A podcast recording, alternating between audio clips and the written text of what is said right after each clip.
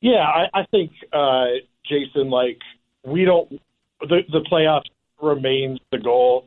Uh, we do not want to take a long road back to the playoffs, uh, but you know we we do want to build a consistent winner here, and so you know I, I also think like we're not going to you know um, make a rash move uh, to try and go all in for you know for like a one year shot. Like so we're we're continuing to to find that balance, but yeah, I don't think uh, at all it's in the cards to take some sort of uh, big step back and, and take the, the long rebuild route. I, I don't think that's what we need.